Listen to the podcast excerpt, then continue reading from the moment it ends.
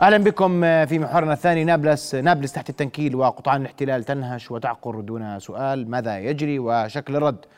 أناقشه الليلة وقبل أن أبدأ الحوار مع ضيفي سامر عنبتاوي المحلل السياسي. أنتقل مباشرة إلى إلى حافظ أبو صبر المتواجد في نابلس. حافظ الأوضاع لديك من جبل النار. حافظ تفضل.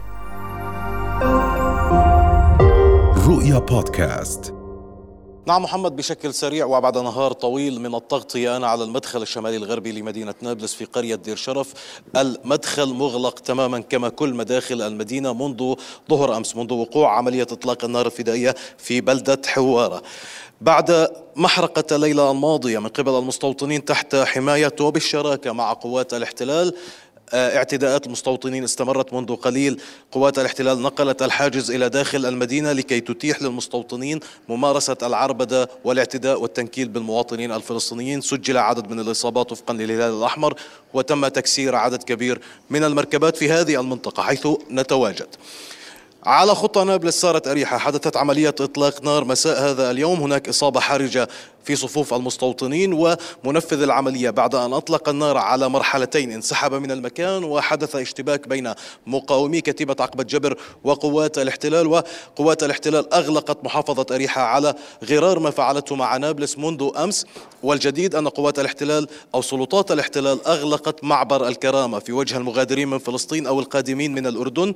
أعادت المسافرين من فلسطين إلى استراحة أريحة وقامت بإعادة العائدين إلى فلسطين إلى الجانب الأردني. الأردني من معبر الكرامة. هذا آه، آه، يعني من تداعيات عملية إطلاق النار في أريحة. على ما يبدو أن عملية تمشيط بدأت هناك لملاحقة منفذ العملية. وهذا قد يزيل شيء من الضغط الذي تتعرض له نابلس في ظل الدفع بكتائب جديدة من قوات الاحتلال للبحث عن المقاوم الفلسطيني الذي نفذ عملية إطلاق النار في حوارة إلى جنوب المدينة وقتل اثنين من المستوطنين. هذه الصورة بشكل سريع وملخص إلى الآن. نعود لك محمد. نعم أشكرك حافظ. تبقى الصورة معنا من نابلس وأنتقل مباشرة إلى المحلل السياسي الأستاذ سامر عنبتاوي. أستاذ سامر مساء الخير.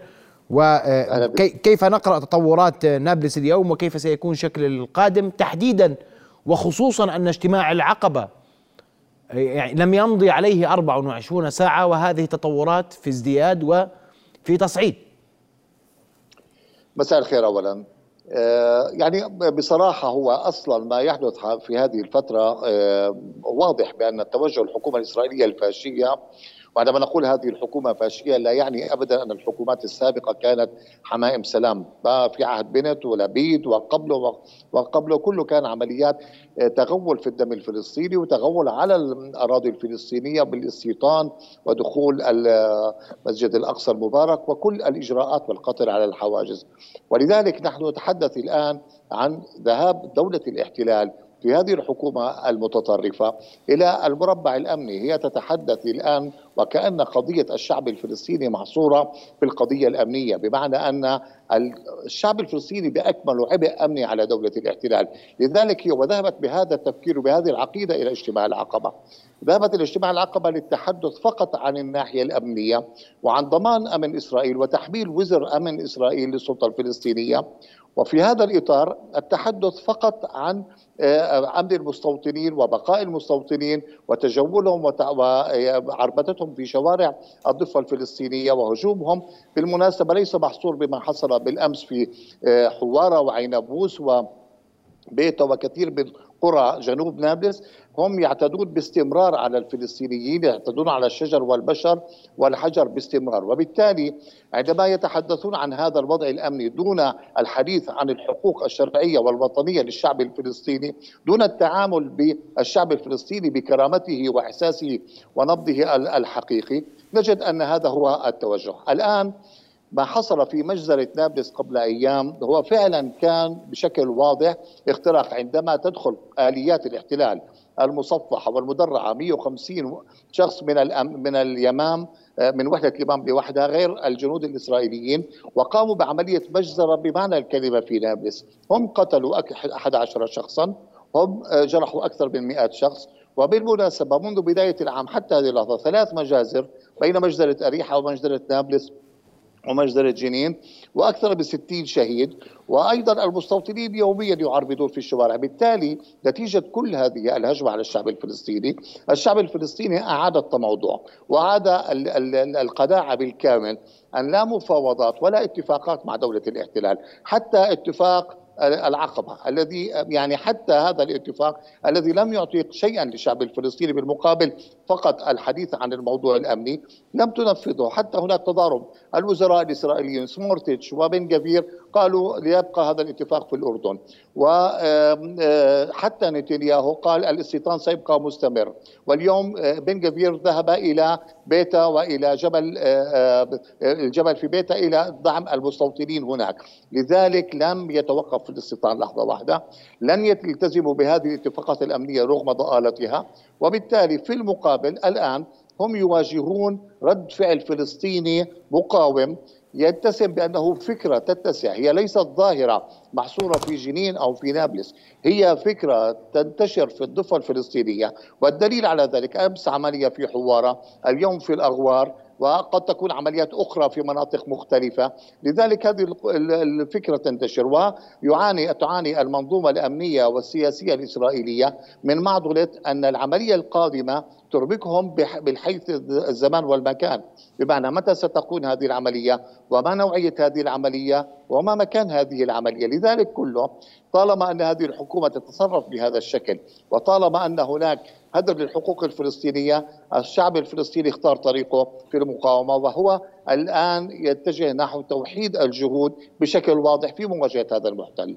هل تعتقد أن ما يحدث على الأرض اليوم سيستمر خلال الأيام آه، آه، المقبلة. هل تعتقد أن هناك جهود لتهدئة الواقع على الأرض فلسطينيا ومع الاحتلال؟ تحديدا ونحن على مقربه من شهر رمضان أقل من من شهر لشهر رمضان. يعني هو صحيح هم يعني تأهبوا لشهر رمضان وبدأوا الحديث أن شهر رمضان فيه أعياد إسرائيلية وبالتالي متوقع بشهر رمضان وكل شهر رمضان يقولون هذا الكلام وهم يبدأون بالاستفزاز. في في شهر رمضان المبارك الماضي كان استفزاز في باب العامود وفي مناطق في داخل بيت المقدس والشيخ جراح وغيره. الآن حديث الآن قبل قليل صدر خبر في الداخل الإسرائيلي يتحدث أن ضباط الكبار في الجيش الإسرائيلي يرفضون قرارات نتنياهو وجالانت فيما يتعلق بتخفيف الاجتياحات للضفة الفلسطينية. هناك تضارب بين المنظومة الأمنية والسياسية هناك تضارب بين الوزراء أنفسهم ولذلك هم يتجهون بهذا الاتجاه كل سنة وكل فترة. وخلال السنة بأكملها الاعتداءات مستمرة والعمليات على الحواجز والقتل وحتى القتل بدم بارد والإعدامات على الحواجز. وقلناها في أكثر مناسبة دولة الاحتلال صحيح حتى اللحظة هناك قرار بالأمس من المجلس الوزاري المصغر بانتهاج الإعدام لمن يقوم بالعمليات في المجتمع الفلسطيني. ولكن هم يقومون بالإعدام منذ سنوات على الحواجز. هم يقومون بالإعدام المباشر. كل هذه الإجراءات توحي بأن القادم فعلا هو نحو التصعيد وهو هذا التصعيد. كل حتى التحليلات العسكرية الإسرائيلية أنا كل ما كان هناك اجتياح وكل ما كان هناك قتل وهدم لمنازل واعتداء على المواطنين كل ما كان هناك ردة فعل فلسطينية أقوى. طب أستاذ سامر اسمح لي اسمح لي أستاذ سامر. نعم. وأنا أتحدث هنا عن عن عن عن صحافة الاحتلال. وصحافة نعم. الاحتلال اليوم تطرقت إلى إلى موضوع الغليان في الضفة الغليان في نابلس الغليان في جنين وقد تضيف غدا غليان أريحة تتحدث أن هذا الغليان في تصاعد مستمر ولا ضابط له وأن الاحتلال غير قادر على التعامل معه إذا ما استمر بهذه الآلية صحيح؟ صحيح بها بالمئة ولو كان الاحتلال قادر كان قادر أن يلجم أمس المستوطنين في إحراق حوارة أكثر من 100 سيارة أحرقت أكثر من 70 منزل أحرق آه، أكثر من شخص بمئات الأشخاص أصيبوا. وبالتالي تركوا العنان يعني هناك كان شراكة كاملة بين الجيش والمستوطنين. طالما أن هذا الجيش لا يستعمل يعني لو تخيلنا العكس من ذلك أن, المستو... أن الفلسطينيين هاجموا أحد المستوطنات أو المواقع الإسرائيلية. لرأيت الشهداء بال... بال... بالعشرات بل بالمئات. لذلك كله نعم الغليان يستمر في كافة المناطق. حاولوا لجم هذا الغليان والتوحد في مخيم جنين. فشلوا في ذلك. انتقل إلى البلدة القديمة من نابلس وفشلوا في لجمه حتى هذه اللحظة والآن ينتقل في المواقع المختلفة. لذلك طيب. هذا الغليان مستمر أستاذ سامر في ذات في ذات السياق واسمح لي أنا أتحدث عن صحافة الاحتلال حتى ننقل هم بماذا يفكرون. هناك أيضا نعم. من تحدث صراحة اليوم أن المنظومة الأمنية للاحتلال وقدرة الاحتلال على ضبط الضفة الغربية باتت إلى زوال. أو على أقل تقدير هي لم تعد كما كانت في السابق وبات هناك يعني الحديث عن الانتهاء انتهاء عرين الأسود غير صحيح. الخلايا المقاومة موجودة التسلح الفلسطيني موجود والرد الفلسطيني قائم. 100% هم حاولوا لجم هذه الحركة وحاولوا كثيرا من الإجراءات. وكما ذكرنا قبل قليل حاولوا تحميل السلطة الفلسطينية وزر الاعتراك الداخلي مع المقاومين الفلسطينيين. وهذا هذا ما حاولوا أن يفرضوه في قمة العقبة، حاولوا أن يذهبوا بتحميل المسؤولية للفلسطينيين، أنتم مسؤولون عن أمن إسرائيل، وفي نفس الوقت لم يعلنوا توقفهم عن الاجتياح والدخول إلى المناطق، هم نعم. قالوا سنخفف اجتياحات المناطق، لذلك كله بالتأكيد السيطره على الداخل الضفه الفلسطينيه هم يفقدونها يوما بعد يوم، والسبب هو كما ذكرنا التعنت الإسرائيلي وأيضا الذهاب الهروب إلى الأمام. وما تقوم بدولة الاحتلال واضح نتنياهو يذهب بهذا الاتجاه لسببين أساسيين.